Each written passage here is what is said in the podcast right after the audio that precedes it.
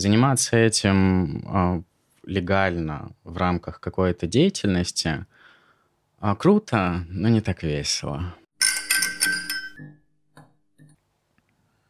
Угу.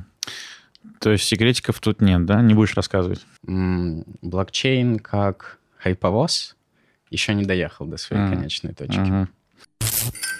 Приватность в Телеграме, она базируется только на одном элементе. На том, что Паша Дуров сказал, что Телеграм приватный. Это не для подкаста. Не забудь вырезать. Предприниматель проходил разные этапы, и один из этапов — это когда ты с кем-то общаешься, тебе говорят, вообще, вот эта история просто сейчас взлетит, заработаешь кучу денег. Мы подняли. Я бы не сказал, что твои подкасты скучные. С тобой прикольно общаться. Не, непростые люди. Не, непростые люди.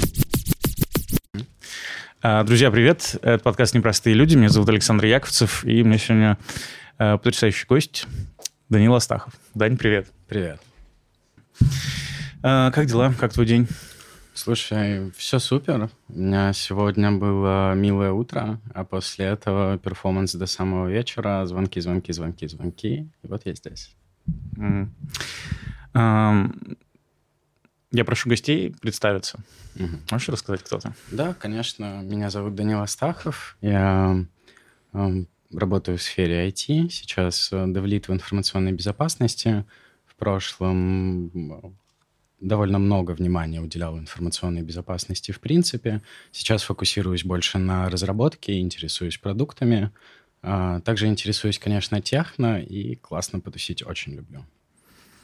Отлично. Я, собственно, об этом бы хотел с тобой поговорить. Примерно в такой же последовательности.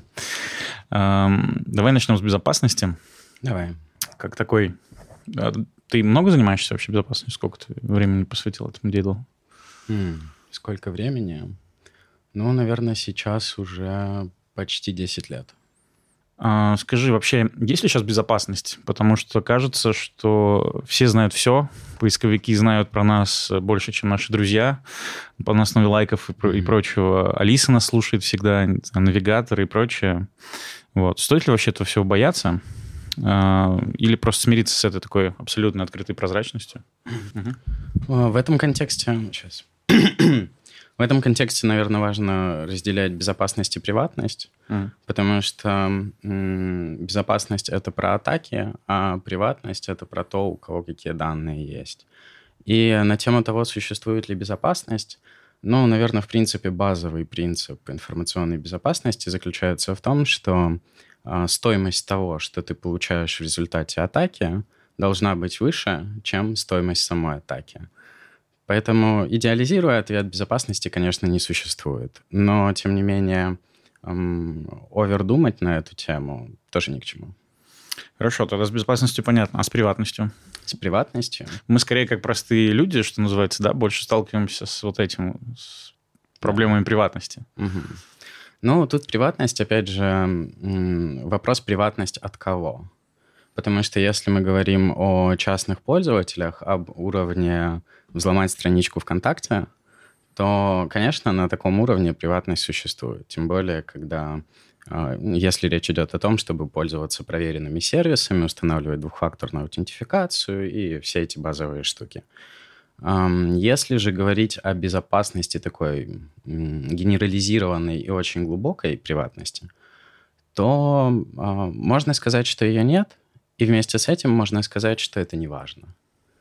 Потому что, опять же, ценность раскрытия этой информации должна быть высока. Я не помню, кто. Я смотрел интервью, и как раз обсуждали эту тему. Это еще лет 5 назад было. И как защиту данных противопоставляли...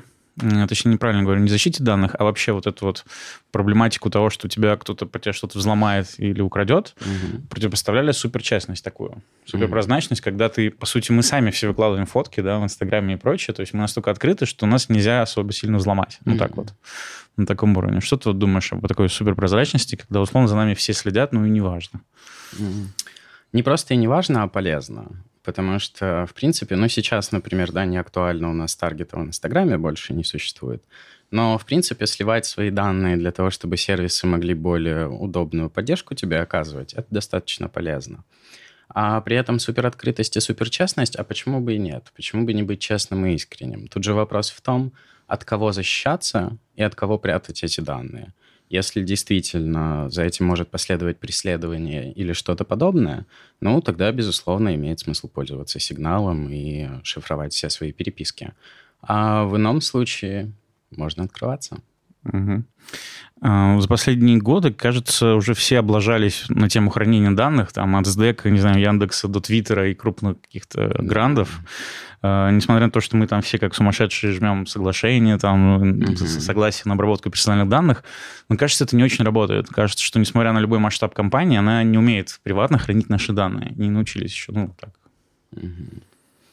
Ну, тут несколько аспектов можно подсветить. И, наверное, один из аспектов заключается в том, что, в принципе, компаниям и организациям не так часто свойственно задумываться о безопасности себя и своих пользователей. Политики GDPR, compliance и наш закон ФЗ, они предусматривают, что мы должны каким-то образом данные хранить, но, тем не менее, они не предписывают, что мы сами искренне должны заботиться о том, чтобы данные наших пользователей не слили. И это довольно важный поинт, то есть о безопасности просто мало кто задумывается. Ну и второй поинт, наверное, ценность сливов. Да? Та информация, которая действительно разглашается, и узнает ли в действительности кто-то о тебе больше, чем адрес твоего места жительства, который, в общем-то, и так стоит довольно дешево узнать. Просто появились вот эти такие суперагрегаторы, ну, я их так могу назвать, да, которые разные сливы, то есть, наверное, сами по себе сливы, где они где-то там хранятся в каких-то на хакерских форумах, продаются, может быть, и ничего. Но когда делаются удобные оболочки или работают с этими данными, и вот эти все сливы подключаются к одному, то уже, например, про каждого человека можно посмотреть, что, сколько он еды заказывал там, в Delivery Club, не знаю, как он там... как и что. Ну, то есть, и вот эта вот уже ценность начинает большой быть. То есть, по сути, все уже знают, кто где живет. Где живет там богатый чувак, где не богатый и прочее. Безусловно, ценность информации, точнее, легкость ее получения увеличивается. Безусловно, то, что раньше можно было узнать за какие-то деньги, сейчас можно узнать бесплатно. Тут опять это переводит вопрос в плоскость того, а что дальше?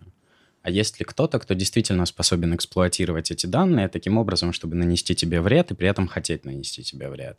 Или нет? Угу. То есть все получается не так страшно, если ты простой человек, да, которых там много. Другое дело, когда какие-то конкуренты могут уже под тебя что-то попробовать сделать. Думаю, что если ты не заботишься о своей безопасности и тебе ок, то тебе ок. А если ты заботишься, то заботиться нужно на уровне выше, чем просто защита от уже слитых бесплатных данных. Потому что все еще услуги подобного рода, они распространены, они легко получаемы, и от них ценность может быть выше, чем от тех же слитых данных Яндекс.Еды. Это в плане того, что можно еще получить информацию, просто не так открыто, да? Но... Ну да, слить данные, там, не знаю, по всей недвижимости, по всему имуществу, по паспортным данным, по перемещениям, по твоей текущей локации и так далее. Это не сложно. А как ты вообще бы оценил, мы сейчас насколько приблизились к большому брату? Потому что сейчас, условно, все метро, транспорт, я не знаю, камеры уличные и подъездные... они уже нас считывают, то есть они могут прослеживать трекинг, как мы живем, что мы делаем. Могут и прослеживают. Это действительно правда, и это используется в силовых структурах для ведения расследований и прочей деятельности. Привет тому, от кого я узнал эту инфу.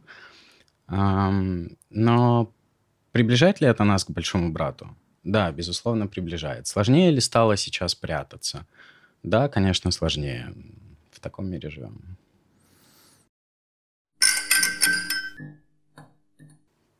Про мошенничество. Кажется, что мошенники, во-первых, это самые крутые чуваки в плане, они используют самые новые техники. Ну, как часто бывает, такой у меня образ, ты мне потом его развей. Собственно, хочу спросить тебя, наверное, наивный вопрос. Почему вот такое мошенничество там, сотрудников типа колл-центра Сбербанка еще не пресекли?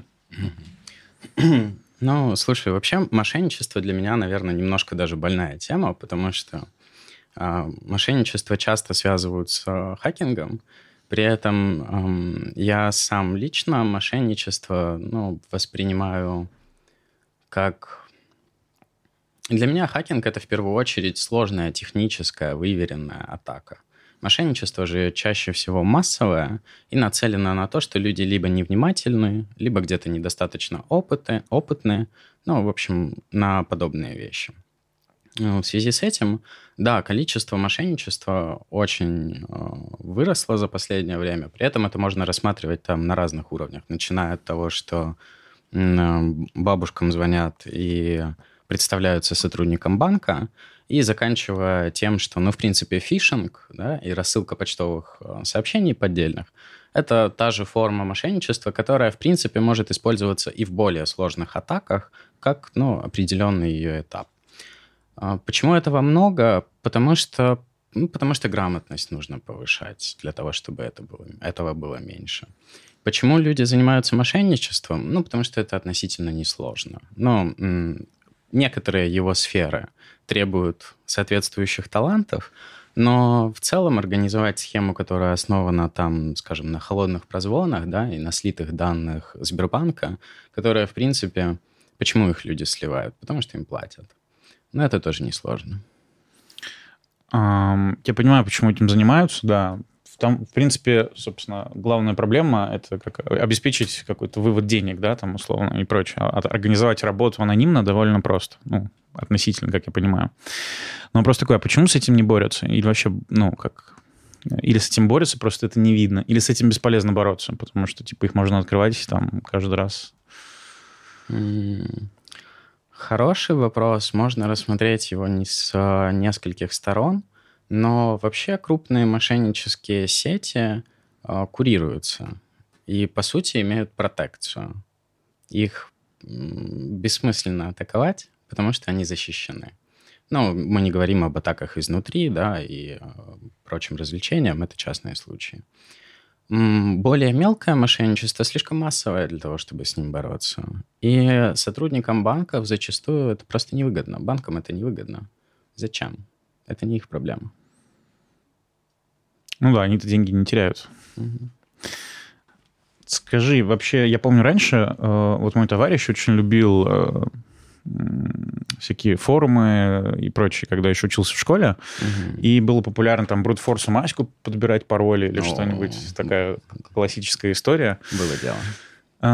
И потом стали доноситься как будто бы первые сообщения о том, что каких хакеров поймали, которые там дефейснули чуть ли не Министерство обороны США и что-то такое. Вот. То есть и вместо медальки и слов типа «Вау, ты такой крутой чувак, вот тебе работа», угу. Были репрессии. Угу. Сейчас что-то поменялось с этим? Как-то вот ребята, у которых компы, и они с детства с ними и пробуют интересные штуки, да. То есть, по сути, это же инженерная какая-то история такая.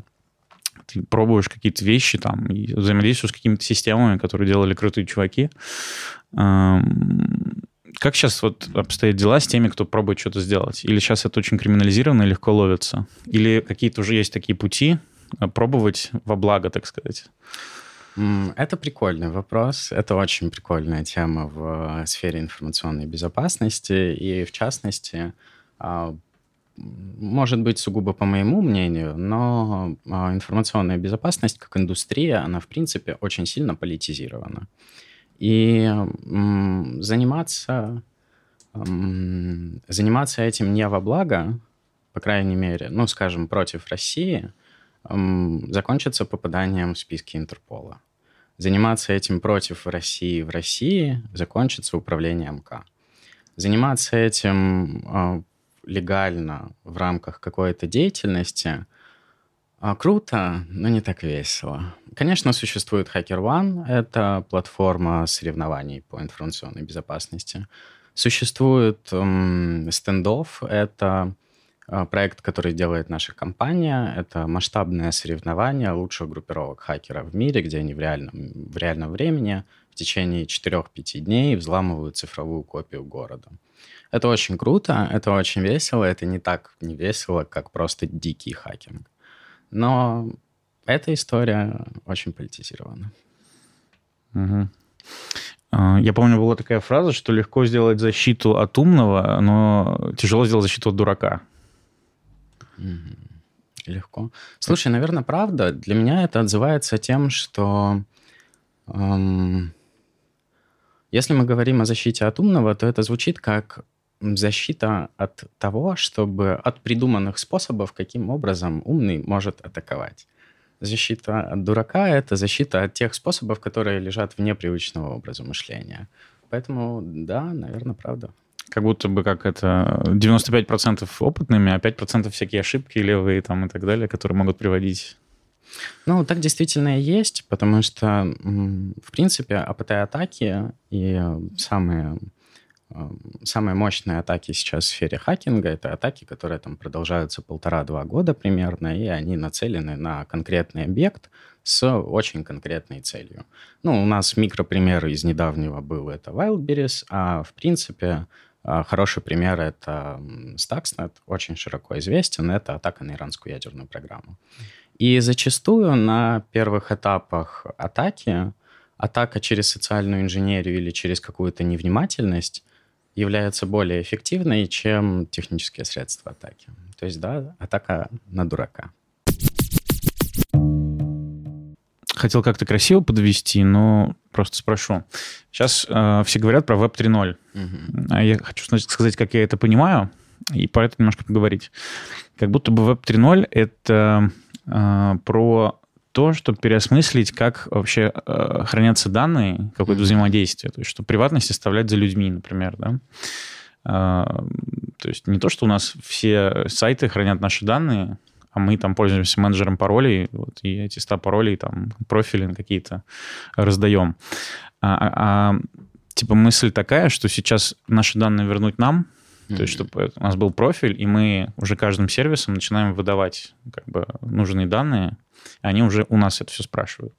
Плюс это все еще как-то там, плюс блокчейн какой-то добавить, чтобы сведения обо всем были там где-то в каком-то смысле. Ну, то есть это такое у меня разрозненное. Помоги мне понять, что такое Web 3.0.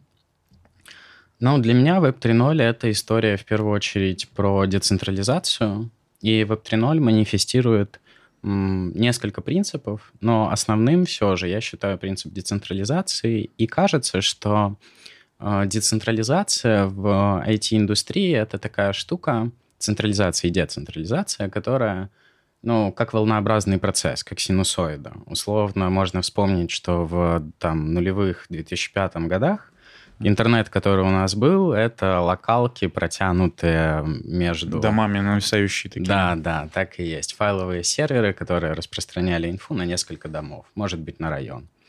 И, в принципе, мы от децентрализации двигались к централизации, двигались к тому, чтобы объединять все в унифицированные файловые сервера, цоды, сервисы и так далее. Сейчас мы приходим к тому, что наши централизированные системы становятся центральные, становятся слишком перегруженными, что приватности данных нет, что мы складываем все яйца в одну коробку и отдаем их менеджмент какому-то третьему лицу. Это вроде как не ок, плюс проблемы загрузки, соединения, в принципе, пропускной способности и всего такого приводят нас к тому, что мы начинаем обратно развязывать эту волну. У нас появляется airdrop, да, соединение между устройствами, находящимися рядом. У нас появляется блокчейн, и сейчас мы идем к тому, чтобы как-то децентрализоваться. При этом по поводу приватности тут такая штука, что кажется, что очень много внимания уделяется тому, чтобы аспект доверия, который тут ключевой, он воспринимался с той точки зрения, что доверия между участниками сети друг к другу нету. Но есть доверие к самой сети, есть доверие к тому, как это работает. Ну, условно, блокчейн – отличный пример для этого. Угу. Мы все так доверяем, как это работает, а не доверяем друг другу. Да. Угу. Кстати, про блокчейн. Как будто бы Сейчас была волна хайпа. То есть как будто бы все поняли, что блокчейн — это очень круто, но кроме биткоина и какой-то криптовалюты не придумали, что с этим дальше делать. Да? Есть может такое? Быть. Но я не уверен, что волна хайпа на тему блокчейна закончилась. Я сейчас встречаю очень много любопытных и перспективных проектов, которые строятся на блокчейне. И кажется, что... Ну, тут, наверное, хочется вспомнить кривую хайпа, да, и попробовать предположить, где сейчас находится блокчейн на этой кривой. Возможно, он пик уже свой прошел, но, тем не менее, кажется, что что-то реально глубокое, что использует блокчейн не как центральную идею, а как какой-то инструмент и транспорт для обеспечения той идеи или той прикладной области, которую реализует этот проект. Вот такие проекты, они сейчас начинают появляться все больше. И это круто, и поэтому я думаю, что блокчейн как хайповоз еще не доехал до своей конечной точки. Правильно ли я понимаю, что еще как раз блокчейн и вся история с... Ну, тут, наверное, и просто криптовалюты. Не знаю, можно их назвать одним словом? Нет, наверное, надо уточнять. Короче, криптовалюты взламывали.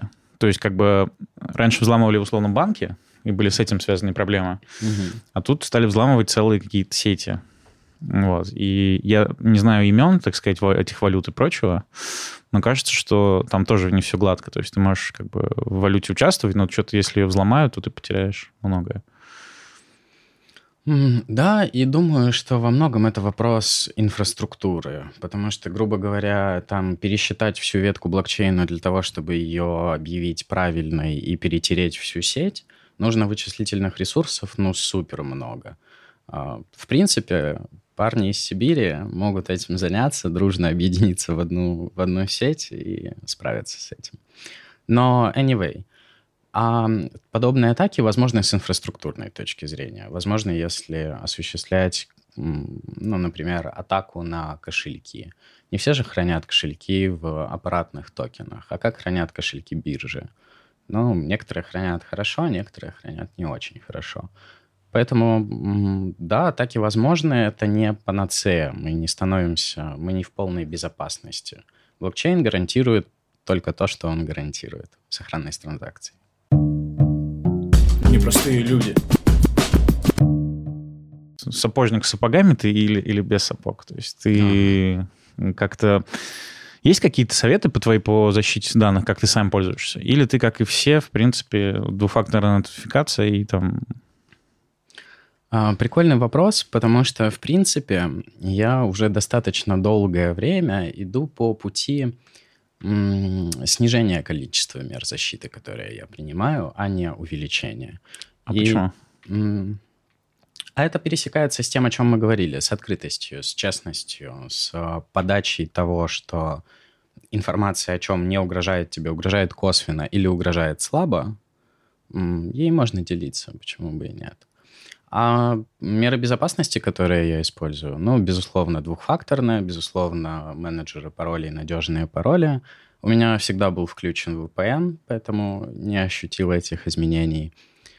И, слушай, было что-то еще? Ну, для приватных разговоров, конечно, я пользуюсь Signal, если нужно. BO-Team тоже неплох, но... Ну, и есть всякие специфические трюки, но они в основном... никому не нужны. А почему, кстати, не Telegram?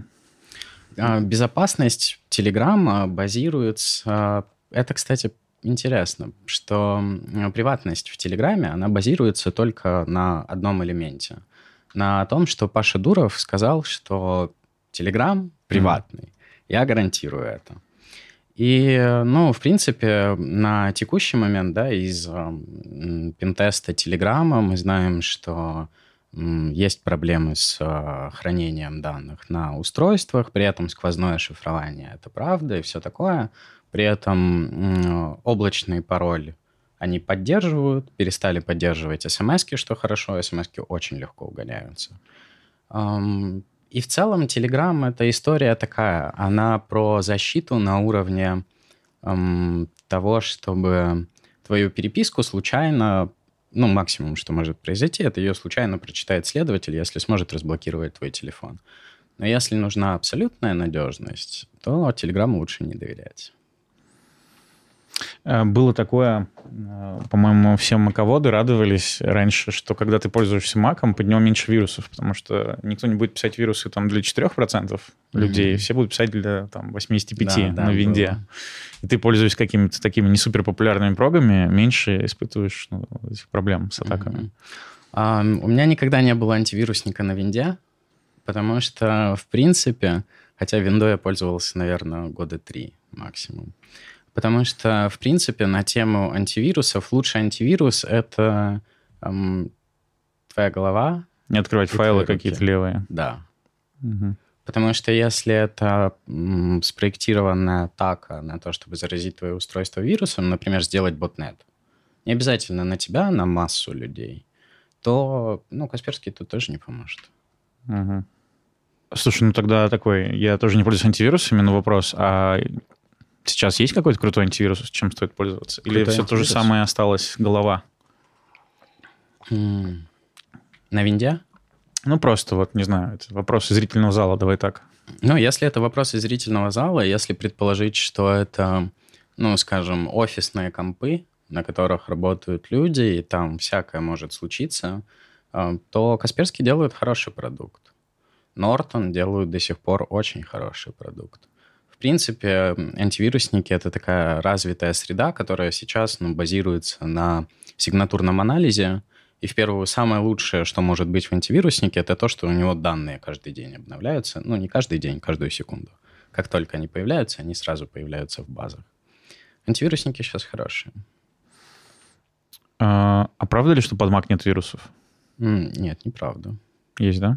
Mac — это операционная система на базе Linux, и там, конечно, много зарезанных прав и так далее, но, тем не менее, эксплуатировать ее вполне реально. Хочу с тобой поговорить чуть про IT в широком смысле этого слова. Что вообще будет с нашим IT, учитывая всю эту текущую ситуацию? Ты смотрел интервью, сейчас было «Русский норм» с Николаем Давыдовым?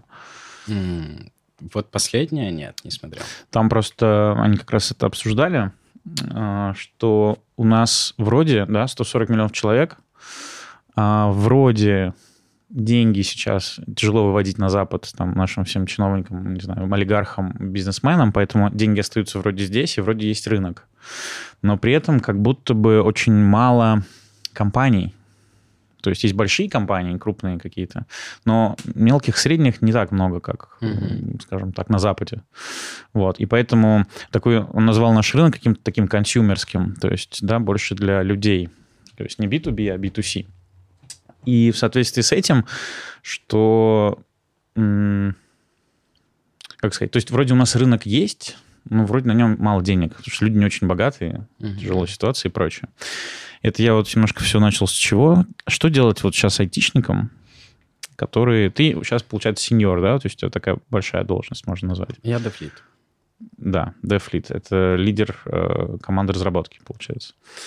А вот что делать сейчас всем джуниорам, и которые сейчас оказались в новой реальности? Какой бы ты дал совет? Смотреть условно на Запад или что-то здесь пытаться? Понятно, что это сложный, наверное, вопрос. Это сложный вопрос. Наверное, в принципе, я в своей профессиональной трансформации сейчас нахожусь, в которой я перехожу с фокуса на решение сложных задач, фокус на создание прекрасных вещей. Это то, что меня привлекает в первую очередь. Поэтому, наверное, если бы я пробовал давать какой-нибудь совет современным джунам или тем, кто... выходит на рынок программного обеспечения, это искать нишу, в которой можно создать что-то свое. Создавать свое и творить. А если идти по пути поиска работы и поиска уже сложившейся компании, то здесь для меня в первую очередь доминирует то, чтобы компания удовлетворяла потребностям соискателя. Потому что в России все еще есть очень крутые цифровые продукты, и не всем сразу будет круто выкатываться на международный рынок Вполне возможно, что набраться опыта, познакомиться гораздо лучше в окружении людей того же менталитета, в каком находишься ты. Поэтому совет – искать свое, не отступаться от того, чтобы найти то, что тебе действительно по душе. Можешь как-то обозначить, почему у тебя такая трансформация от каких-то вот сложных решений к созданию чего-то прекрасного? Это замечательный вопрос. Наверное, это трансформация в рамках моего движения от конечных систем к бесконечным. Потому что, в принципе, я очень люблю разные сферы науки, разные технические задачи, головоломки, формальную логику, математику и все прочее. Но весь этот мир ограничен. То, что меня привлекает, это неограниченный мир реальности и людей в нем. И создание продукта, удовлетворение потребностей людей в этом мире – это та сфера, которая может дать больше эмоциональный отклик, чем просто радость от решения технической задачи. Кажется, или это не очевидно, что, что создавать свое типа сначала, что ты пытаешься, делаешь, а потом уже доходишь до сложных каких-то решений? Или тут получается такая спираль, что ты сначала также начинал от простого к сложному, а потом уже от сложного идешь к простому? Мне кажется, что это взаимосвязанные процессы. По той причине, что, конечно, это вопрос роста, и, например, не имея высоких инженерных компетенций, сложно создавать сложные системы, безусловно. Но это скорее о вопросе первичности идеи той системы, которая создается. Она поступает снаружи или изнутри. И если удастся создать систему изнутри, обладая текущими инженерными компетенциями, вот это прям вин-вин. В этом можно расти и так, и так. А можешь сказать, изнутри и снаружи в чем разница? Не догнал. Изнутри — это когда ты придумал идею, и ты реализовал ее, ты создал, потому что тебе это по кайфу. Снаружи — когда ты берешь чью-то идею и создаешь ее, потому что кому-то по кайфу, а тебе подходит эта идея. Угу. У меня, знаешь, как это называется, что я для себя решил, я не могу делать какие-то, во-первых, хайповые вещи, или которые стопудово работают у кого-то. Я как предприниматель проходил разные этапы, и один из этапов — это когда ты с кем-то общаешься, тебе говорят, вообще, вот эта история просто сейчас взлетит, заработаешь кучу денег. Мы подняли. Как только я пытался что-то повторить, во-первых, у меня ничего не получалось, у меня был какой-то стресс. И, в общем, я сейчас вот понимаю из твоих слов, что у меня извне не получается. Вот только то, что изнутри. Вот. Не знаю, может, это у меня такая безопасная позиция, знаешь, чтобы типа... Прикольно. Для меня это отзывается, но для меня это отзывается тем, что у меня, в принципе, довольно большой запрос на некоторую уникальность, что ли. Мне важно все делать по-своему, тем правильным способом, который я вижу. Осознавать, познавать, следовать и так далее. А как быть с велосипедами? С велосипедами их надо делать и пользоваться костылями. То есть, просто смотри, у меня вот был опыт следующий. У нас, сейчас, наверное, уже можно рассказывать, в 2008 году, наверное, мы подглядели эту вещь у каких-то других чуваков, которые... Мы просто, сделали 10 одинаковых сайтов. Ну, они там, может быть, чуть-чуть отличались. Там телефоны были разные. У меня было много трубок. И по запросу парики эти сайты все вышли в топ, потому что было просто мало физических сайтов с париками. И мы, заняли всю страницу. Доходило до смешного, что там звонят люди недовольные, там, как я их обслужил. Я тогда отвечал на телефон. Вот. И звонят мне потом на другой телефон. Я иногда менял голос, иногда не менял голос. Вообще потом говорил, вы только к нам попадете. Мне, вот. Типа рынок был продавца. И у меня стала задача, как это все менеджерить, потому что это как-то все росло. И 10 сайтов сначала. Я стал делать еще до, так сказать, того, как это стало модным, CRM-ки, чтобы обрабатывать эти заказы. Вот. Я взял, соответственно, там одну админку, стал к ней все это подключать. И я, в общем, прошел все стадии вот этого ада, когда ты... как это, менеджеришь вот эту какую-то штуку, которую ты сам написал. И вот из этого опыта я сделал следующий вывод, что и теперь, если есть что-то, кто уже что-то делает, поддерживает и развивает, я сразу буду за это платить. Я вот этим путем не пойду, потому что, кажется, создавая велосипеды, делая костыли или что-то, эта система такая неповоротливая, нединамическая. Плюс много там ресурсов, и тебе в какой-то момент становится ее жалко, там, знаешь, и бросать, и прочее. Что ты вот об этом думаешь? Я думаю, что, в принципе, такой подход, который был у тебя, к тому, чтобы делать велосипеды, использовать костыли и подпорки до тех пор, пока это работает и пока тебя это устраивает, ну, это в целом ок. Но при всем при этом у меня есть идеализм и любовь к прекрасным системам. Я люблю, когда техническая система выверена до конца. Конечно, чаще всего существует уголок, в который ты стараешься не заглядывать, потому что, ну, там как раз костыли и велосипеды, и ты никак не можешь развязать эту боль. Но в целом это же вопрос решенной задачи, потому что ценность зачастую состоит не в том, чтобы создать прекрасную систему, а в том, чтобы решить задачу. Но если ценность в том, чтобы, например, создать систему, которая масштабируется на хайлот и 100 миллион пользователей, то... тогда, да, велосипеды не очень уместны. Поэтому каждая задача свой молоток. Угу. Скажи, а ты перфекционист? Наверное, да. А кто такой перфекционист? Перфекционист? Слушай, это хороший вопрос. Сейчас на него для меня всегда образ перфекциониста был тесно связан с... плиточками на полу и тем, чтобы узор был четко выверенным. Сейчас, как я начинаю думать, перфекционизм — это о некоторой системе идеалов в твоей голове и стремлении этим идеалам соответствовать. Вот, примерно так. А можно пример? Пример? Ну, например, какие это могут быть идеалы? Можешь какой-то идеал свой рассказать и как ты ему пытаешься соответствовать?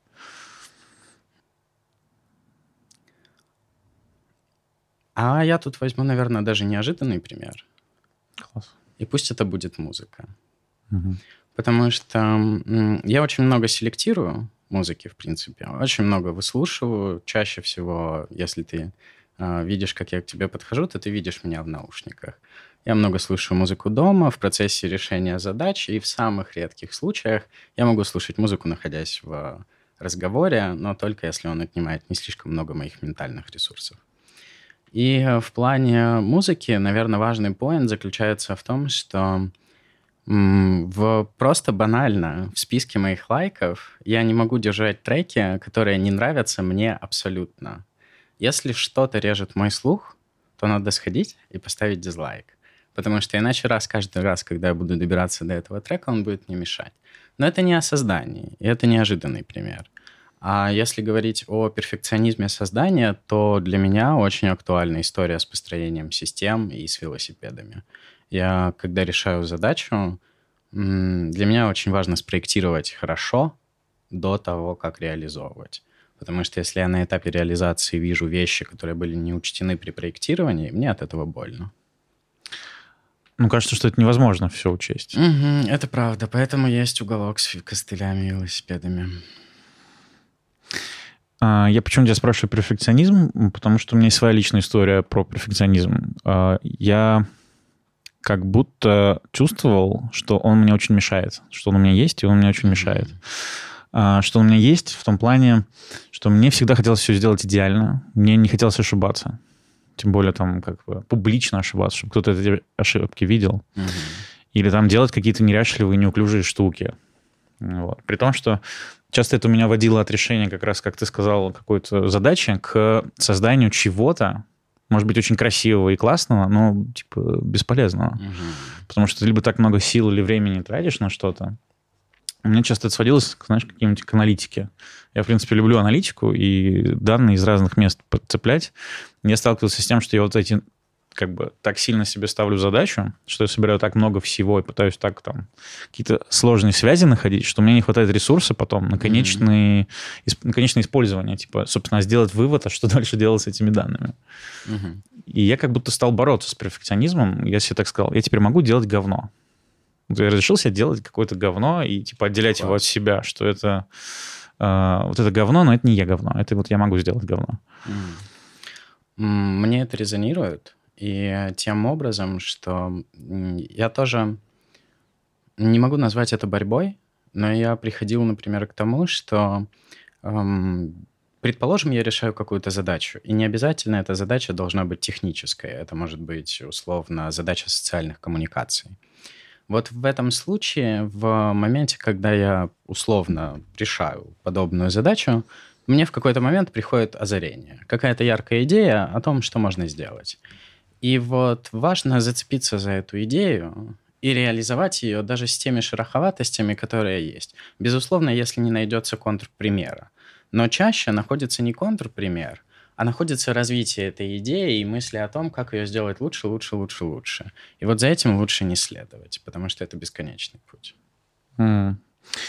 А как за этим не следовать? Понять себе, где достаточно хорошо уже линия проходит? Приемлемо? Ну, наверное, да. Наверное, будет работать. Или просто отпустить. Сделать. Сделанное важнее идеального зачастую. Угу. У меня есть рубрика «Вопрос от мамы». Я иногда ленюсь задавать маме этот вопрос, но я, пытаюсь интерпретировать, чтобы она могла спросить. Дань, когда ты винду переустанавливал по просьбе кого-нибудь последний раз? Последний раз? Да, крайний. Слушай, думаю, что очень давно. Но, в принципе, винду я накатывал кому-то еще в школе.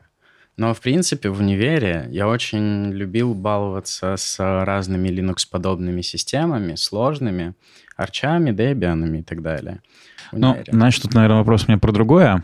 Он про то, что ты же программист, что когда люди вокруг знают, что ты что-то можешь, часто поступают какие-то запросы. Тебя не беспокоило это? Или там, взломать что-нибудь там? Здесь, или можешь мою подружку взломать, она, мне кажется, мне изменяет с кем-то или что-то такое. Вот ты задел вопросами про хакинг, ты задел. По поводу разработки, наверное, меня окружают довольно грамотные люди, и в основном все справляются либо самостоятельно, либо если я кому-то оказываю помощь, я не чувствую, что я оказываю помощь, потому что я же программист. Про вопросы про информационную безопасность, я привык к тому, что эта сфера в основном людям не супер знакома, и бывает, конечно, до сих пор бывают вопросы уровня взломать страницу ВКонтакте, хотя и бывают более серьезные предложения, к которым можно как-то относиться и как-то рассматривать. Но такое бывает, это весело. Ты говоришь нет? Да, я говорю нет. Я пока еще, наверное, только учусь, потому что у меня тоже многие... у меня несложные запросы поступают. Саша, переустанови, сделай. Мне раньше казалось, что, раз я знаю, это занимает немного времени, вроде как, то ок. Но это смотря о чем, потому что если меня просят помочь с какой-нибудь...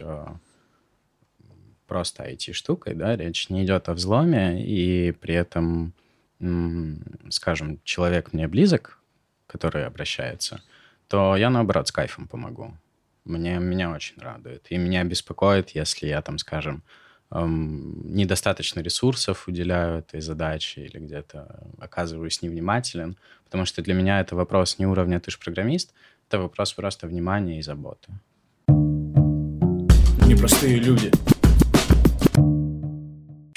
Себя поспрашивать, а почему ты так много с музыкой? Что такое для тебя музыка? Музыка — это, наверное, очень увлекательный мир для меня. В принципе, я замечал, что мне нравится слушать, мне нравится слышать, мне нравится красота слышимого.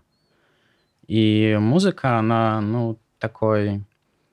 вечный спутник, к которому ты можешь обратиться в любой момент, и она будет красивой, она будет тебе нравиться, она будет создавать какой-то вайб для тебя и тех, с кем ты проводишь время.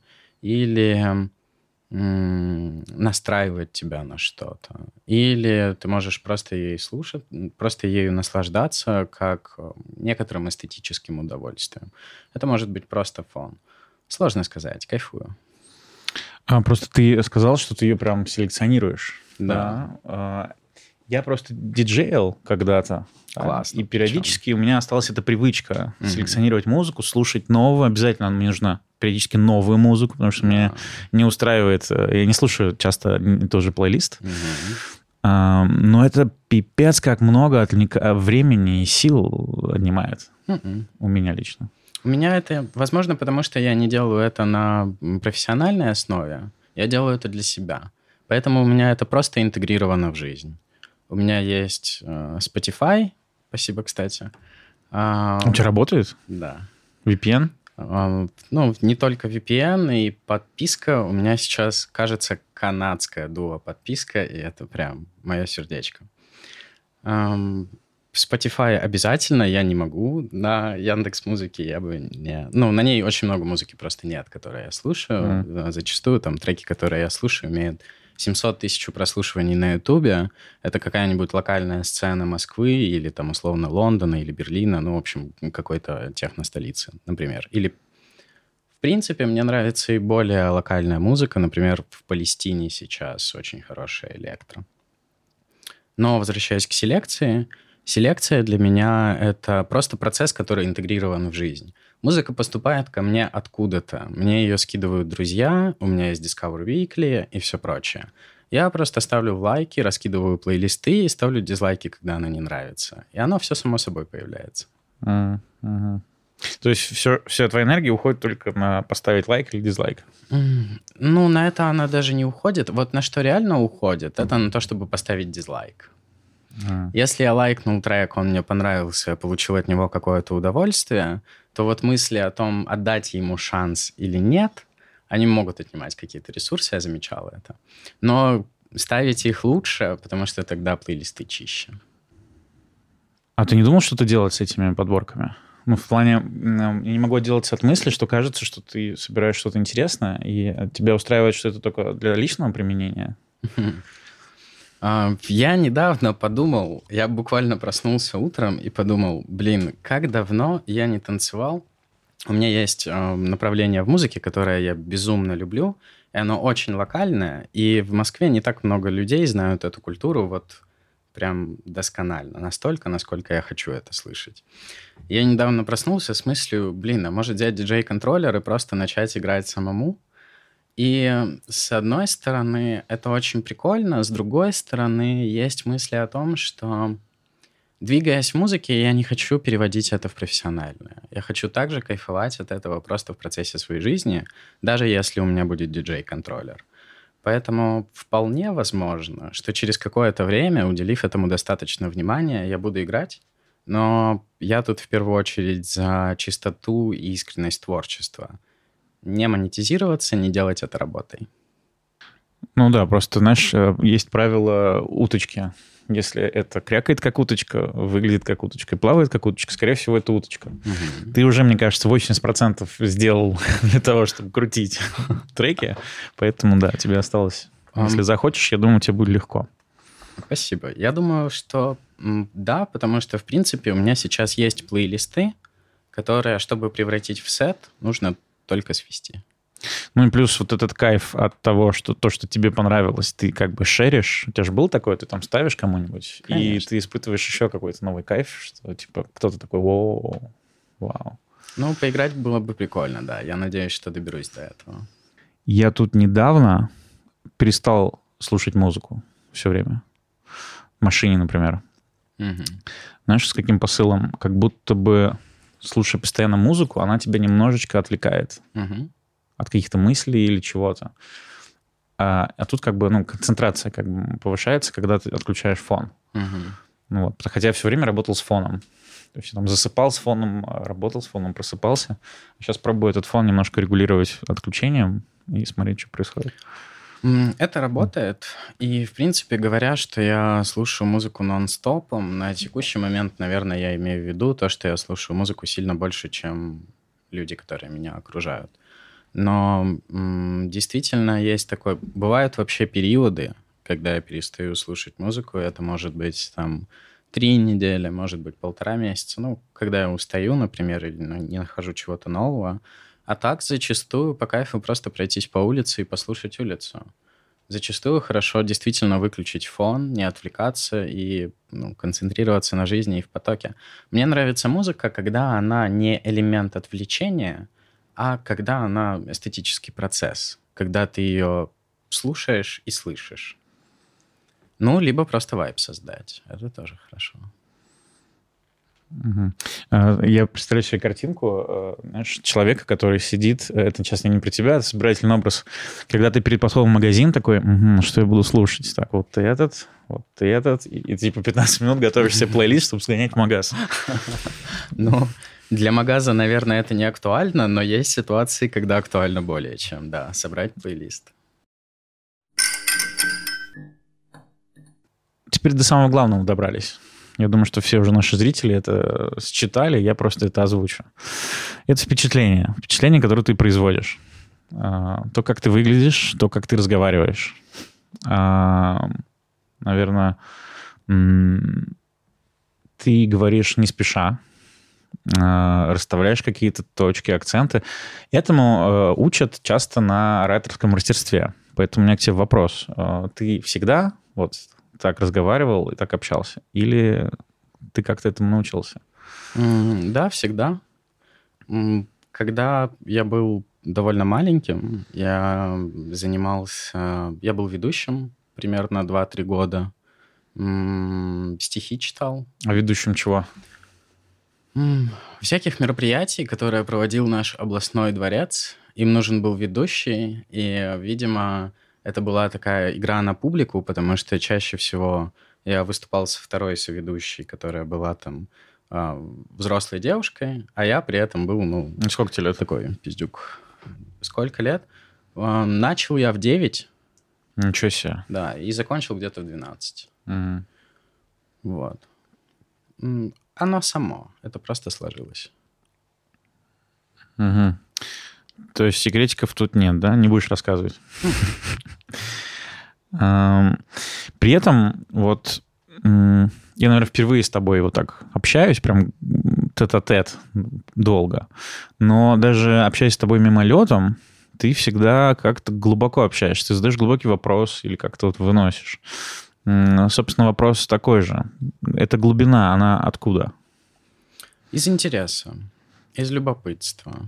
Из того, что, находясь в контакте с человеком, который меня интересует, меня в большей степени привлекает узнать что-то глубокое и раскрыть какой-то глубокий вопрос. Либо в собеседнике, либо, в принципе, поднять глубокий вопрос и попробовать его совместно поисследовать, тем самым исследуя вопрос себя и собеседника. Это зачастую для меня имеет большую ценность, чем... что-то нейтральное. Но, тем не менее, нейтральные разговоры не просто тоже ок. Это классно, это весело. А почему глубокие разговоры? А почему нет? Наверное, потому что я не люблю неэффективную коммуникацию. Я не люблю коммуникацию, в которой люди выраженно не слышат друг друга или ведут два монолога. Мне нравится, чтобы коммуникация была контактом. Поэтому я ищу глубины. Есть ли что-то, что тебя сейчас беспокоит или в последнее время, что мы могли бы обсудить? В том плане, я часто задаю тебе вопрос, а у меня такой открытый вопрос к тебе. Саша, когда ты вернешься к диджеингу? Я вернулся уже. Это правда. И вернулся отлично. На дне рождения. Очень хороший сет. Рома, да. Правда. У меня так и было, представляешь, задумано, что я себе сказал, я занимался диджейством, потому что мне нужны были деньги. Mm-hmm. Нет, сначала так. Мне нравилась музыка очень сильно. Mm-hmm. Я увидел Love Parade в каком-то 99-м или 98-м году. Okay. Я увидел этих людей, у меня там не было подтекста, я еще был слишком маленький, да, там, типа, там, гей, не гей, вообще мне пофигу. Музыка просто, эти платформы, ездящие среди людей, диджеи, какой-то такой мир, который такой, типа, нифига себе, как бывает. Mm-hmm. И я решил любой ценой, там, скачал программку какую-то и стал сводить, просто кидая кроссфейдер туда-сюда. Mm-hmm. И начал этот путь, потом стал этим зарабатывать как-то деньги. То есть, а потом я понял, что, блин, я много на это времени трачу, и мне это ничего не приносит. Я такой, нет, все, я это прекращу и вернусь, типа, вот в 35, когда мне уже буду там состоятельный и могу себе позволить это делать в удовольствие, а не, как это... Прикольно. Бегая за чем-то. Вот сейчас мне 35, и, кажется, я потихонечку так это, да, возвращаюсь. Можешь рассказать какой-нибудь последний свой инсайт? Последний инсайт? Ну, или какой-нибудь из последних, что у тебя прям такой вау. Отлично.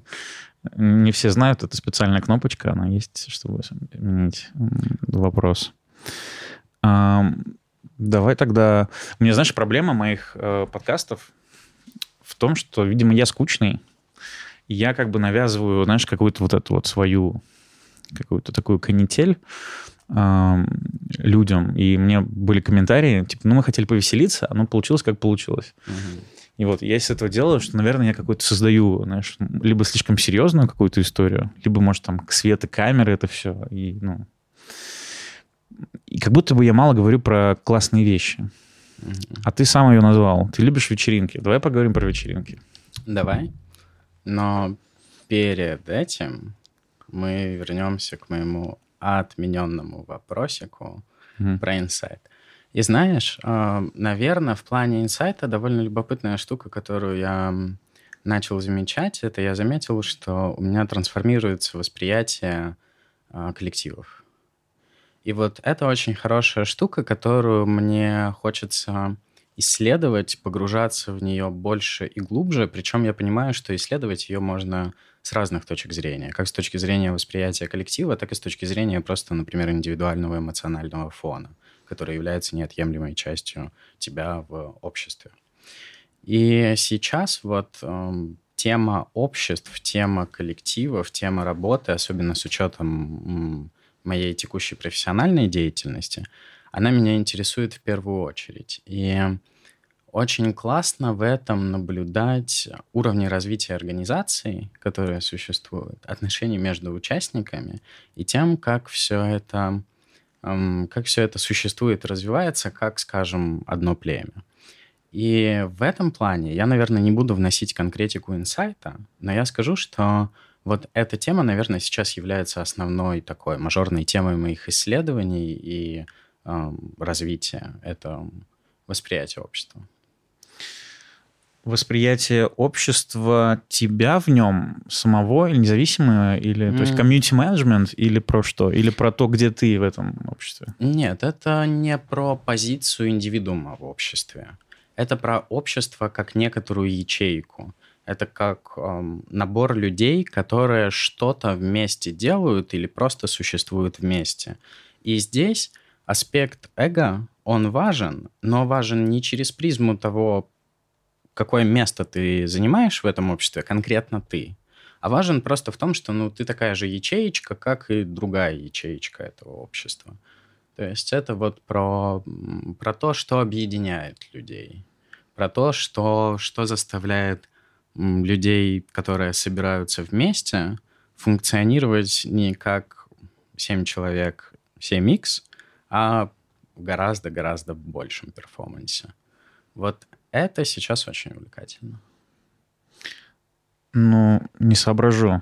Это связано как-то с вообще вот, наукой о сообществах? Как они развиваются, как они там преодолевают конфликты и стадии прохождения? Да, конечно.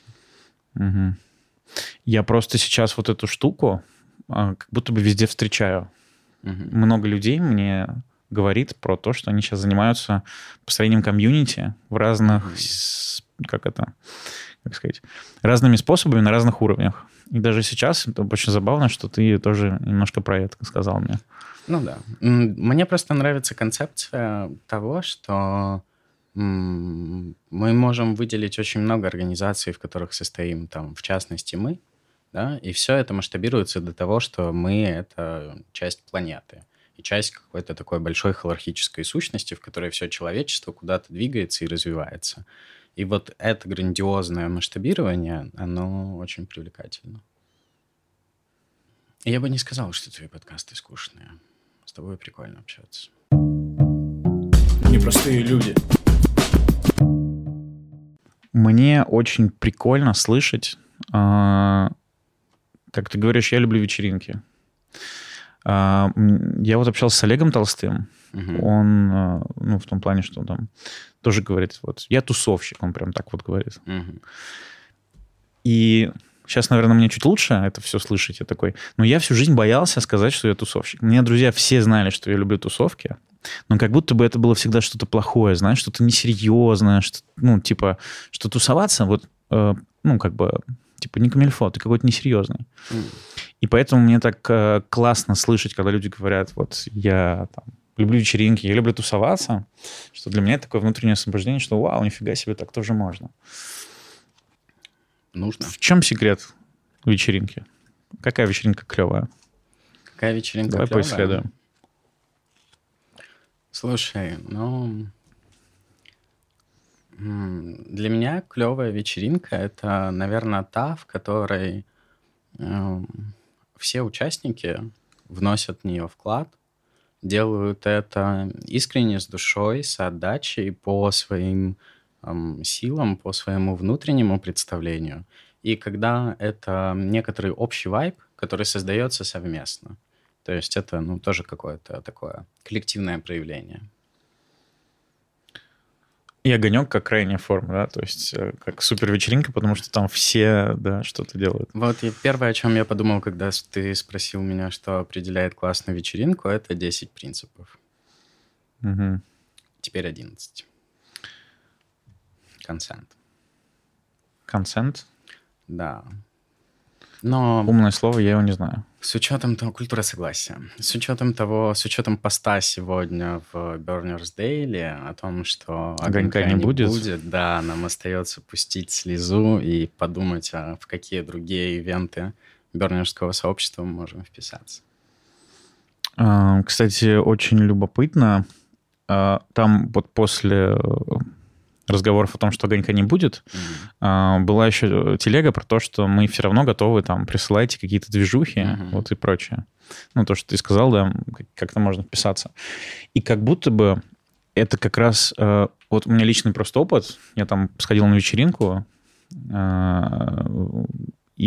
меня добавили в чатик русских бернеров, которые здесь остались. Мы здесь, mm-hmm. по-моему, называется.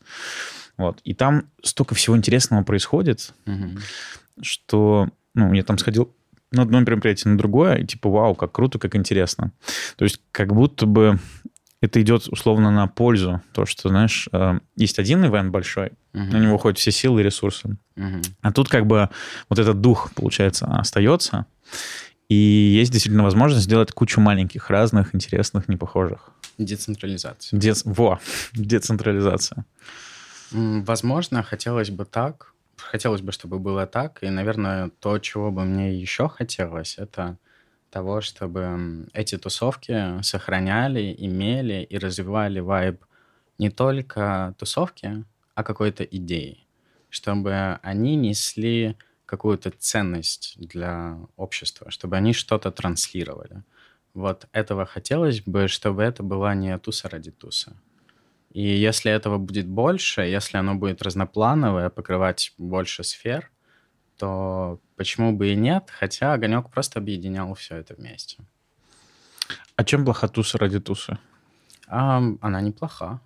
Чем она плоха? Вполне нет, тем более, если она в компании близких тебе людей. Просто тут, наверное, речь идет о том, что хочется разного и хочется большего, хочется что-то транслировать, хочется иметь идею, хочется, чтобы время было наполнено максимальной ценностью. У тебя график всегда расписан? Ох, мой график — это что-то сумасшедшее. У меня абсолютно заполненный календарь, при этом у меня постоянно ротируются ивенты, звонки. Я могу вечером поставить себе звонок на следующее утро, из-за этого перенести часть дел с утра на другое время и так далее. График плотный, да. Я просто почему спросил, потому что ты вот сказал, что время, чтобы было всегда наполнено чем-то. Uh-huh. У меня была такая история, знаешь, про отдых. Uh-huh. Есть такая какая-то, мне кажется, у людей, у многих, что ты приезжаешь на отдых, там не надо спать, ты должен там максимально все увидеть, встаешь пораньше, заходишь на все экскурсии, как выжатый лимон, потом, ну, у тебя куча фото, куча впечатлений, магнитиков, и вот это ты отдохнул. А у меня как будто бы произошел как-то такой перелом, и я позволяю себе просто, знаешь, вот день проваляться в отеле на отдыхе. Типа, это ок. Никуда торопиться не надо вообще. Что там, ну, то есть не забивать как раз все, а наоборот, находить как бы антирасписание. То есть какие-то суперважные вещи делать, а все остальное немножко отпускать. Приоритизация очень важна. Отпускание, принятие того, что нельзя все успеть, нельзя успеть то, что ты очень хочешь даже успеть, потому что и этого очень много. И принятие этого действительно супер важно, как и супер важно находить время не только для активного отдыха, но и для того, чтобы просто почилить, если у тебя есть на это запрос. Да. Ну, тогда, получается, ты не всегда будешь, типа, супер там продуктивен и насыщен. Ну, я вот на этой неделе поспал с субботы на воскресенье ночь. Это... Уже хорошо. Уже хорошо. Это спокойный отдых. У меня знакомые так рассказали, что они типа все время куда-то ездили, там какие-то фестивали, все там разные страны с рюкзаками, там палатками и прочее. Потом как-то приехали куда-то там в Турцию, допустим, в отель пятизвездочный. Первое время там ходили, что-то пытались тоже что-то суетиться, а потом там вроде делать нечего и пришлось отдыхать. Mm-hmm. Они сказали такую фразу, и нам пришлось отдыхать. И оказалось, тоже неплохо. Потеленить. Я думаю, да, неплохо. Ну, если... Тут, наверное, важно отловить запрос и важно затормозить, потому что затормозить-то довольно сложно. Проще отдыхать с тем же разгоном, в котором ты в этот отдых входил. Но это про чувствительность к себе, про понимание твоих истинных ценностей в этом моменте времени. Какой ты любишь вопрос людям задавать? От чего ты кайфуешь? А почему? Потому что это позволяет сразу много понять. Это позволяет понять, от чего человек кайфует, в первую очередь. Это позволяет понять мировоззрение, отношения, какую-то систему ценностей, культуру человека. И, конечно, это вопрос, который позволяет установить контакт. От чего ты кайфуешь? От глубоких разговоров. А еще? Слушай, от чего я кайфую? Я кайфую от музыки. Я кайфую от создания сложных систем. Майндгейминг такого рода — это вообще очень любимое развлечение. Я кайфую от того, чтобы находить в системах просчеты, находить пути, которые не предполагались создателем, но при этом являются довольно простыми. Я кайфую от хорошей коммуникации. Я кайфую от времени с моими близкими. Я очень кайфую от людей, которые меня окружают. Безумно кайфую от вкусной еды. И that's enough. Пару вопросов от Марселя Пруста. Это я у Познера подглядел. Uh-huh. Я сначала их игнорировал, все эти вопросы, потому что типа в них нет рациональности. Uh-huh. Но в них, кажется, есть про что-то другое, про раскрытие человека. Вот, у меня эти пару вопросов. Какое твое любимое занятие? Мне не хочется тут выделять какое-то одно занятие. Мне хочется ответить на этот вопрос так, что мое любимое занятие — это то, в которое я погружаюсь с полной отдачей и в котором я увлечен, хочу создать результат, но при этом отношусь к этому больше как к игре. И это может быть и профессиональная деятельность, это может быть и элементарная готовка, это также могут быть прогулки, что-то, в чем ты в потоке. Класс. Какая твоя главная черта? Черта? Угу.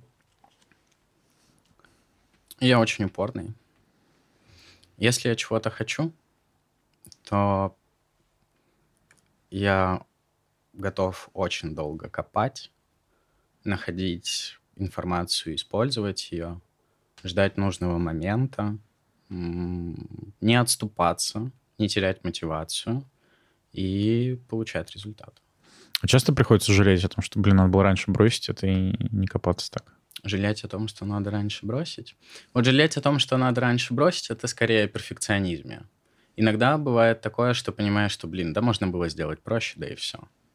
А вот об упорстве скорее нет, потому что это работает для чего-то, в чем я вижу очень высокую ценность для себя. Скорее всего, это какие-то вещи, которые определяют мою жизнь на относительно продолжительное время.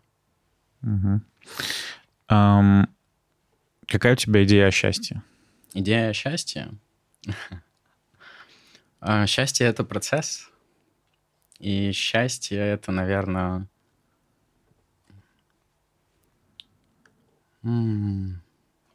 делать то, что любишь. Проживать весь спектр эмоций в этом. Жить наполненную жизнь. И... наверное, счастье — это о том, чтобы его чувствовать. О том, чтобы не быть в гонке. Останавливаться и проверять, счастлив ли я. Кайфовать в процессе. Угу.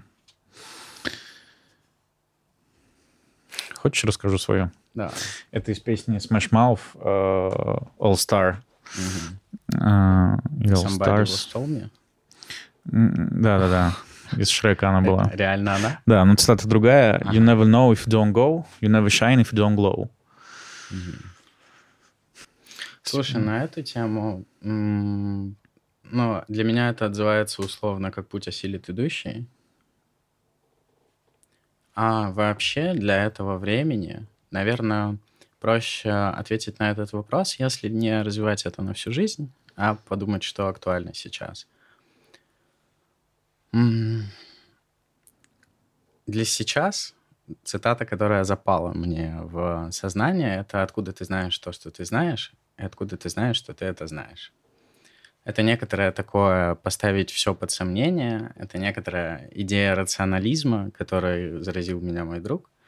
И для текущего периода времени это прямо актуально, и это прямо вот то, что занимает мое сознание, при всем при том, что одновременно с этим я стараюсь в коммуникации не выходить на метауровень. Для меня сейчас важно не задумываться о том, что происходит, а быть в потоке. И, наверное, легкий вопрос. В чем смысл жизни? В том, чтобы кайфовать от нее. Какое ты животное? Я собака. Почему? Я, причем не просто собака, я золотистый ретривер. Ух ты. Ты красавчик, это понятно. А еще что-то есть? Оу. Слушай, наверное, потому что... это сложно описать. Но просто в коммуникации со своими друзьями я такой, я стараюсь быть легким, заботливым и веселым. И почему-то для меня это ассоциируется именно с вайбом ретривера. У тебя есть собака? У меня была собака. Сейчас нет. Да. Что, спасибо тебе большое. Спасибо. Классно пообщались. Ты учился в Гарварде, да. Семестр. Это правда. Онлайн? Или онлайн, как? Онлайн, потому что все обучение на тот момент, в принципе, весь университет перешел на дистанционку. Я закончил бакалавриат и в магистратуру не пошел. Я понял, что... Я чуть поближе теперь сделаю. Я хочу вернуться к образованию, но позже. И, в принципе, образование для меня это... достаточно важная история. Я люблю учиться у компетентных людей.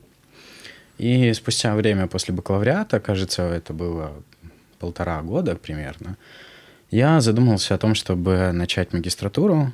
И мой выбор магистратуры, тогда я рассматривал магистратуры только технические, и мой выбор магистратуры был между дата-сайенсом в Гарварде и информационной безопасностью в Стэнфорде.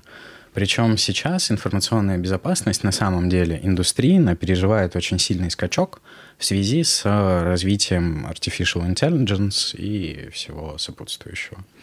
И тогда, наверное, для меня тоже был один из таких моментов, когда я выбирал, планирую ли я оставаться в инфобезе или нет. А это к теме того, что инфобез сейчас для меня это, ну, просто такая же сфера деятельности, как Big Data, как Data Science, как генетика, как блокчейн, как что угодно. Из этого ушла романтика, наверное. Вот, и говоря об образовании, отвечая на твой вопрос, ну, пушка, конечно, космос. Чем Гарвард отличается от других универов, в которых ты учился? Ты где учился вообще? Я в Бауманке бакалавриат закончил. Ну, Бауманка неплохо, да? Ну, как тебе сказать, я... Ну, вообще, я имею в виду на уровне России, в целом считается... Ну, да. Но для меня это было просто, знаешь, такое... Я очень... Изикатка? Изикатка, супер изикатка. И я в основном занимался... Я работал, я в лабораториях всяких компаний тусил, в общем, такими вещами занимался. Универ для меня был, ну, просто прийти, сдать, уйти. Но математика была хорошая, кстати, спасибо преподавателям математики. Чем крут Гарвард? Тем, что как будто это та же самая система образования, к которой я привык на бакалавриате, но лишенная мажорных проблем, которые в ней есть, сфокусированная на получении знаний. А можешь пару проблем, чтобы понять? Ну, смотри, я привык к тому, что в российской системе образования коллектив, который учится, он не сильно заинтересован в том, чтобы, собственно, получать знания. Чаще всего высшее образование преследует некоторую иную цель, сдать, чем вовремя. Реально получить образование. Типа того? Ну, либо сдать, либо потусоваться, либо найти людей, либо заполнить время, либо дико прокачать свои софт-скиллы и улететь на ракете куда-нибудь в космос. Но это все никак не связано с универом. А то, что я получал там, это... Ну, во-первых, у меня на одной из дисциплин профессор был одноклассник Эдсгера Дикстры, который заложил базовые принципы информатики и программирования. У него 60 примерно лет опыта. Нет, ему 60 примерно лет, у него примерно 40 лет опыта. Он всю эту индустрию видел. У него есть примеры из 80-го года и актуальные, потому что он до сих пор действующий профессионал. Он работает архитектором в компании, которая сейчас, ну, по сути, все технологии для Data Science обеспечивает. Этим очень круто. Командностью очень круто.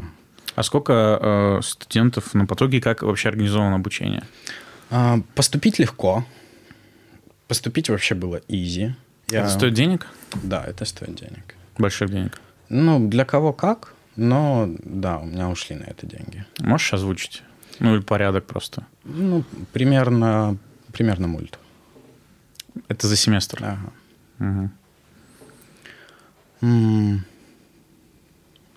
Где мы были?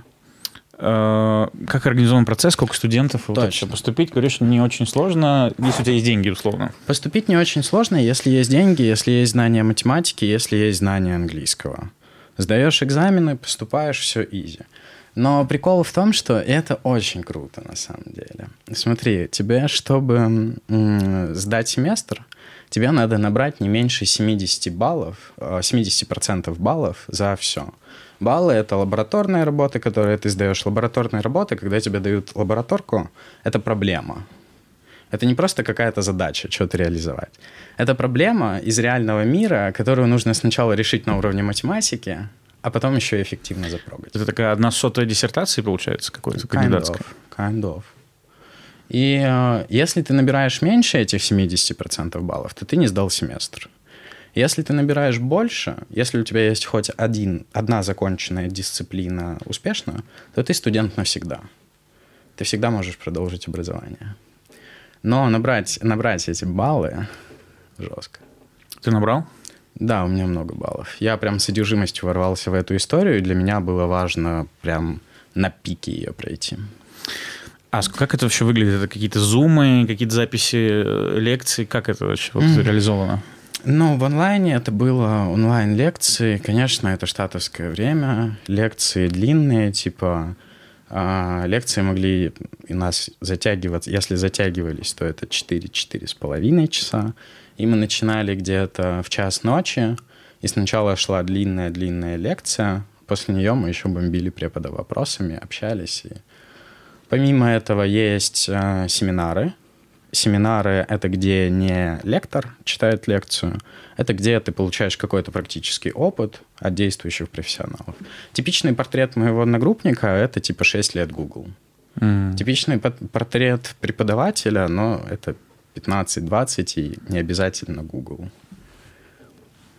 Ну, это даже звучит очень круто. Это очень круто. Это такой кайфовый опыт. И почему ты не пошел дальше? Хороший вопрос. Во-первых, я дико вымотался, потому что я семестр жил в режиме, где я работаю, а по ночам учусь. То есть это ты не прекращаешь основную деятельность. Да. И, ну, это было физически достаточно изнурительно. Но, знаешь, спустя полгода и какое-то время я даже не мог интегрировать этот опыт, я не мог это как-то учитывать, использовать. Сейчас я уже реализую проекты, используя эти знания. Это своего рода практическое применение. Но основная ценность, которую я вынес, заключается в том, что я не хочу оставаться в рамках технической магистратуры. Потому что самое крутое, что я понял, ворвавшись со всей одержимостью, с желанием познать максимально все и сделать все как можно лучше, я понял, что любая такая система познаваема. Все это можно узнать. Во всем этом можно разобраться. И есть вещи интереснее. Что? Люди и предпринимательство. Такой people management? People management kind of, но people management это типа своего рода, не то чтобы редукционизм, это посмотреть через призму одного кусочка на всю систему. В принципе, это, наверное, про те же культуры, про создание ценного, про потребности и все прочее. People management сюда входит, конечно. Угу. То есть ты обмолвился, что хотел бы уже бизнес, да, какое-то образование получать? Да. А почему? Потому что это, в принципе, мой вектор, это мой запрос, это резонирует с желанием создавать продукт, создавать value, давать его людям, получать фидбэк, идти вот этим бесконечным циклом. И я понимаю ценность образования. Я понимаю, что поучиться у крутых людей, которые реально шарят, но это много дает. И поэтому, собственно, магистратура — это хорошая опция. Я сейчас пытаюсь параллельно вспомнить сейчас. Кажется, что большинство компаний, которые мы знаем, вот, которые у нас на слуху, так хорошо, не большинство, это громко сказано, какая-то большая часть русских компаний была основана чуваками, которые поучились бизнесу где-то. То есть кажется, что вот этот скилл научиться бизнесу, он реально важен, чтобы понять, как это работает, что такое деньги, как это вообще работает. Maybe. Конечно, я думаю, что тут есть аспект того, что этому невозможно научиться. Этому можно только, реально на своем опыте, на своих шишках, получать их как можно раньше, как можно Hello больше. World такой написать. Kind of, да. Ты писал Hello World в предпринимательстве? В предпринимательстве? Да, но это история. Угу. Все равно, как опыт. Хочется, я понимаю, что нельзя просто взять, получить теорию и на этом хорошо двигаться, но при этом в получении теории я тоже вижу большую ценность. У меня был целый такой период, когда я учился, я, наверное, учусь всю жизнь, у меня вот потребность такая есть, но потом мне какой-то пришло, такой стоп случился, в том плане очень много знаний, и они не кончаются. Ты можешь куда угодно копать. Ты можешь туда посмотреть. У меня был такой концепт. Я сейчас буду учиться всему, во что я верю, что я знаю, что мне пригодится в будущем. Я как будто бы такой какой-то образ свой идеальный накачивал знаниями. Угу. Но потом я такой, стоп. Кажется, что вот учиться можно всегда, но это сама учеба, это не ответ на вопрос, то есть какой-то. Иногда это какой-то, может быть, побег даже. Uh-huh. Потому что вроде, когда ты учишься, это время попадает в эффективное. Uh-huh. Если ты все время учишься, то ты классный чувак, ты эффективно проводишь свое время. Вот поэтому я не тороплюсь. Я хочу, чтобы обучение было в нужное время, чтобы оно было в нужную тему, и чтобы я мог применять те знания. Для меня супер важно применять те знания, которые я получаю. Вот у меня тоже самое получается, что я для себя сделал показатель. Классные знания – это не просто, которые ты узнал, которые ты еще и применял. То есть, да. Вот, когда эта синергия случилась. Угу. Прикольно. А бизнес-образование где? А, кстати, давай так, а как ты выбрал... То есть, наверное, так, когда ты сказал Стэнфорд, угу. То есть Гарвард круто, Гарвард рассказывает в фильмах. Вот, типа, там, не знаю, юристы обычно в фильмах из Гарварда. Там же тоже разные школы, разные направления суперсильные. Угу. А Стэнфорд, это, кажется, IT-мека. Я вот там гулял, когда в гости приезжал к друзьям, и я понял, почему там основывались все стартапы. Потому что чуваки просто учились в универе, просто охренели от этого места, универа, людей. И они такие, я тут же поселюсь в соседнем городе там и сделаю. Почему Гарвард? Почему вообще Гарвард и Стэнфорд? Это хайп или... Да нет, слушай, это вообще никакой не хайп. И на самом деле у меня есть мерчевая кофта Гарварда. Я, бывает, ее надеваю. И знаешь, я чувствую себя вот тем чуваком на улице, который входит в худи Гарвард. Это не true. Да, это супер забавно. Но при этом она мерчевая. А как выбрал? Я понял, что я хочу образование. И я просто составил список того, куда можно пойти учиться.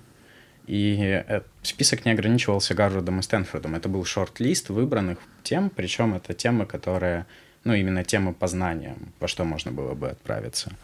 А так, насколько я помню, там еще был Йель, там 100% был МИТ, там был Оксфорд и там был Эразмус нидерландский. Очень крутой. Вард тоже хотелось бы удариться.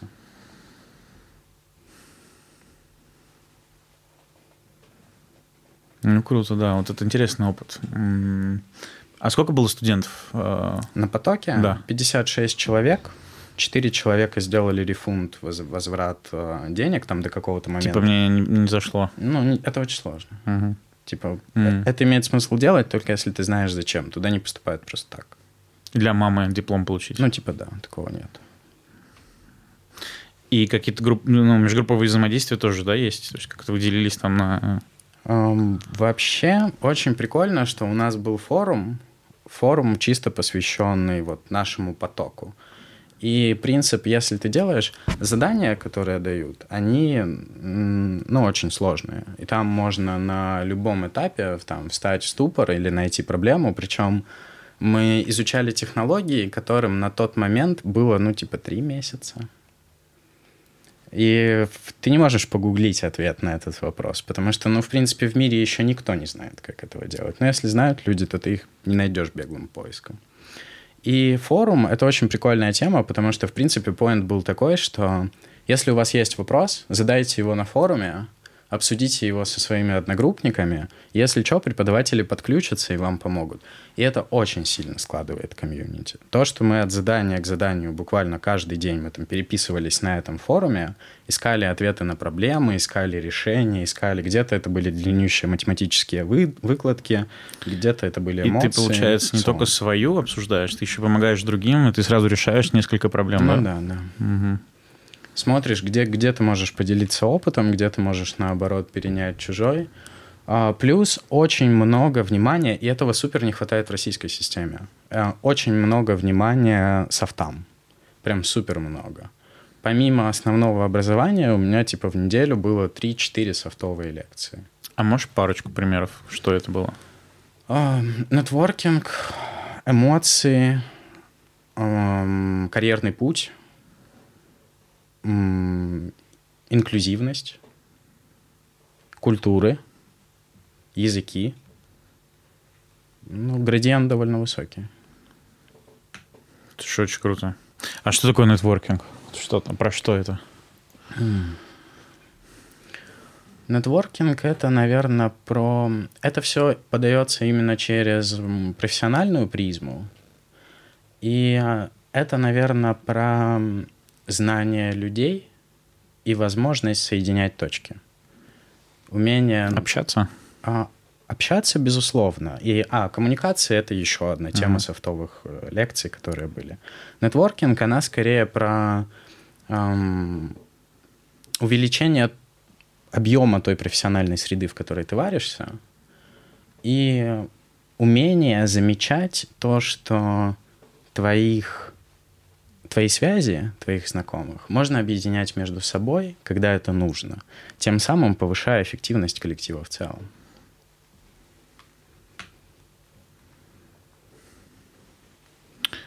Никогда не думал, что это целая наука тоже. Как будто бы это... Вот как будто soft skills — это то, что тебе либо подфартило, ты это догнал, либо тебе кто-то рассказал. А то, что это можно академически изучать, кажется, это вау. Кажется, в школе бы тоже это не помешало. Это прикольно. Это не помешало бы и в школе, это не помешало бы в универе. Очень круто, что одно из направлений, зачем поступают в универ люди вообще, это студенческие сообщества. И студенческие сообщества в России, по крайней мере, очень сильно умеют развивать софты. Причем делают это не через академическую среду, а через фан-экшен. И вот это реально круто, что у нас есть. Но через академическую тоже норм. Слушай, прикольно. Никогда не думал, что это действительно фан-экшен, развитие софт-скиллов. Это не просто посиделки там, бухлишка и гитара. Да, конечно. У меня в универе было 33 приводные задолженности, потому что я поменял факультеты на третьем курсе. Жестко. Да, я хотел быть математиком изначально, но поддался соблазну, потому что мы шли поступать в универ через пруд какой-то. И зашли по фану поступить, и друг мне говорит, там девчонок больше на гидрогеологии. И написали все туда. Я вместо прикладной математики туда, собственно, поступил. А потом на втором курсе я подошел к расписанию и увидел, что на четвертом курсе направления, где я занимаюсь, это специалитет, там, знаешь, водоснабжение, мерзлотоведение, и такой, о-о. Куда я попал? Кажется, я не туда попал. Я слился на прикладную математику и просто... Потому что, там уже серьезный был уровень, там, и высшей математики, и матана, типа... И в итоге я соскочил на, как сказать, меня бы либо выгнали из универа, потому что я уже сдавал там какой-то предмет уже с этими завкафедрой там, и комиссией, потому что я 2 раза не сдавал. И при том, что там даже нормальные люди иногда не могли сдать, а я еще ленивый, и вместо того, чтобы сидеть, просто раствориться в математике, я не супер вундеркинд был. И мне предложили такой наш вариант, иди на геофизику, там типа... полегче будет. То есть там математики побольше, чем... Не будет мерзлотоведения, и ты не вылетишь из универа из-за того, что ты не сдаешь математику. Так что у меня был такой рекорд универа. Очень много.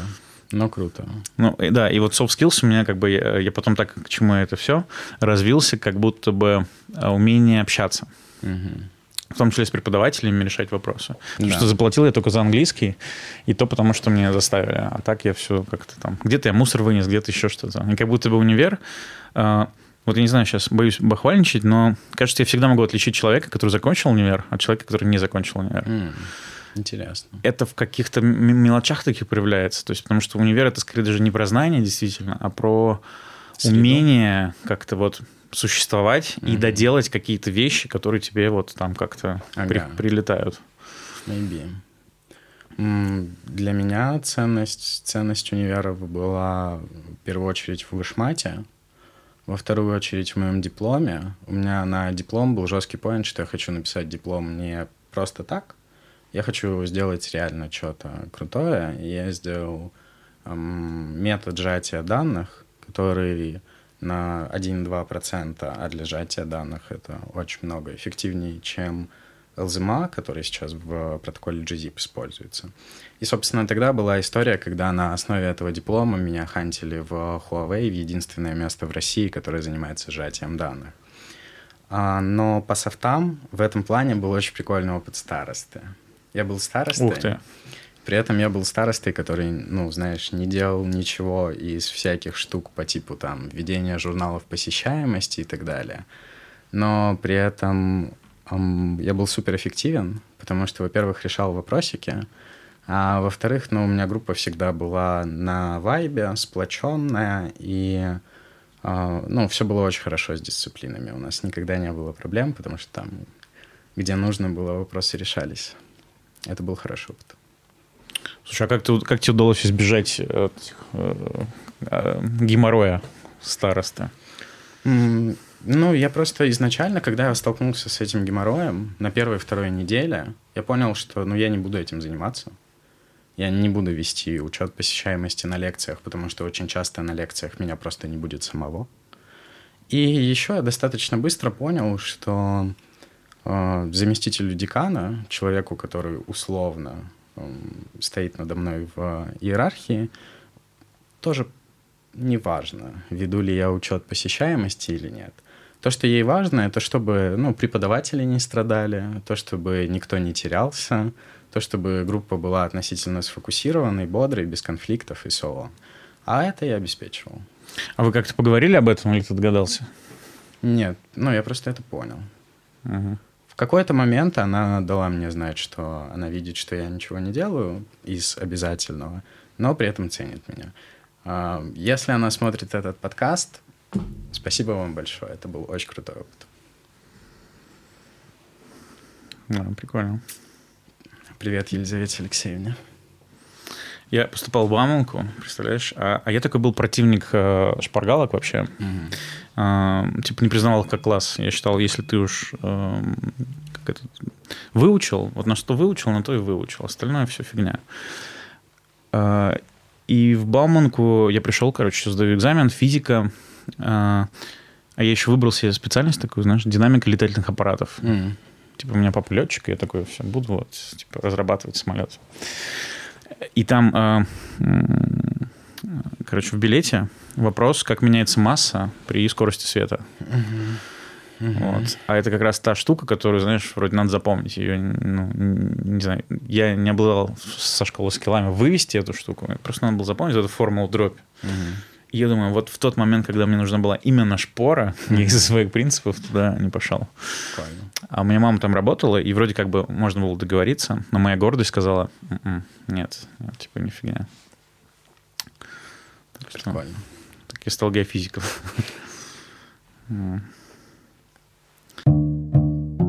Непростые люди. Это не для подкаста. Не забудь вырезать. То есть кажется, что есть большой разрыв между теми людьми, с кем я общаюсь, и теми, кто еще есть. И, возможно, он никогда не преодолеется. Думаю, что преодолеется. Слушай, я понимаю тебя очень хорошо. Я не понимаю, например, почему есть люди, которые смотрят телек. Это же очень широкий слой. Хотя нет, я понимаю, почему они смотрят. Я все понимаю про то, что когда не удовлетворяются базовые физические потребности, в принципе, очень тяжело выходить на какие-то другие уровни и так далее. Но почему я верю, что все это способно превзойтись? Потому что я воспринимаю человечество примерно как такую, как огромную хроническую структуру, условно, как Бром сделал хорошую аналогию, Бур. Что человечество можно воспринимать эту холархию как какой-то треугольник или какую-то пирамиду, где есть расслоение способов организации сознания и, соответственно, культуры в принципе, которая двигается вперед во времени. И в связи с этим верхние слои все время расширяются и появляются новые, более глубокие. Нижние слои все время отмирают. Мне кажется, что эта разница между верхним слоем и нижним слоем, она никогда не перестанет существовать по той причине, что для этого холархия должна перестать быть холархией. Она должна стать какой-то другой плоской структурой, что кажется невозможным.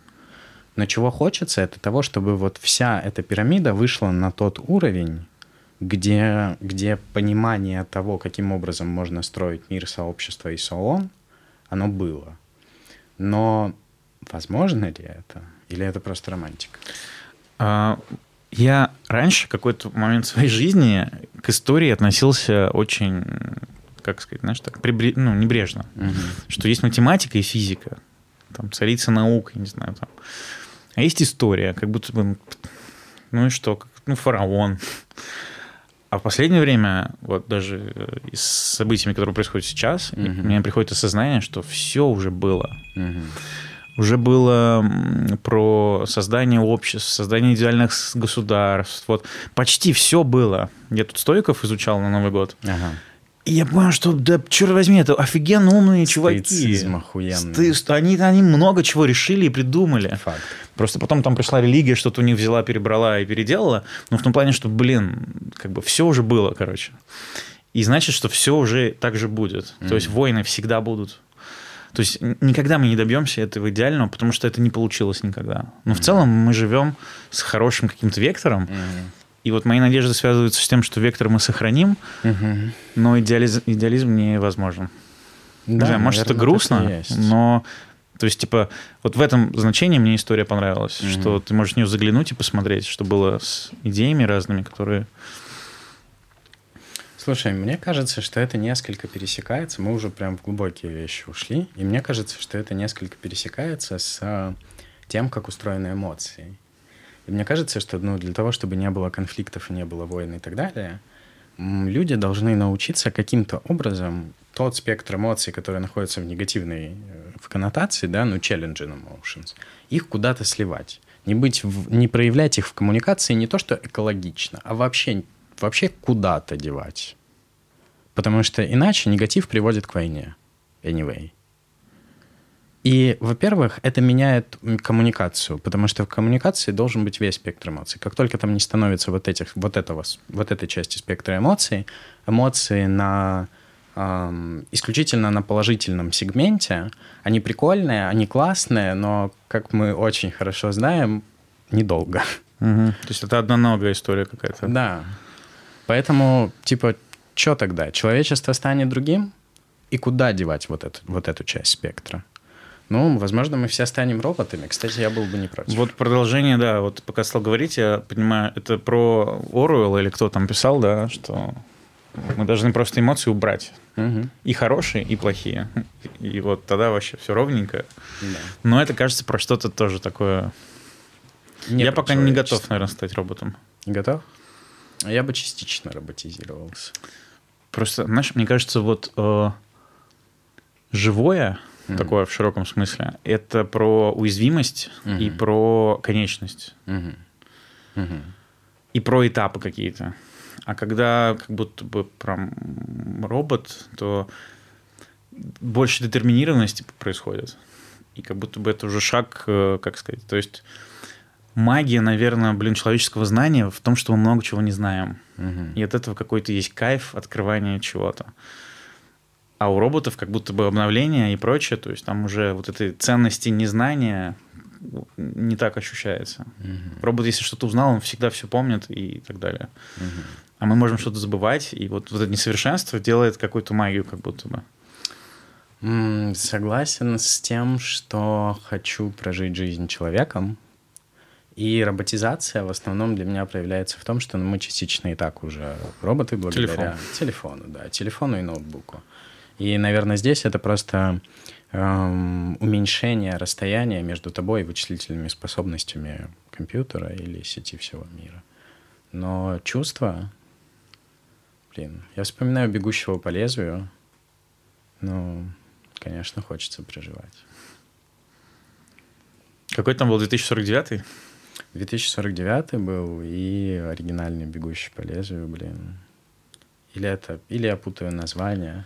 Не, по-моему, просто они так и называются, в смысле, год, что не так уж и долго осталось. Слушай, правда.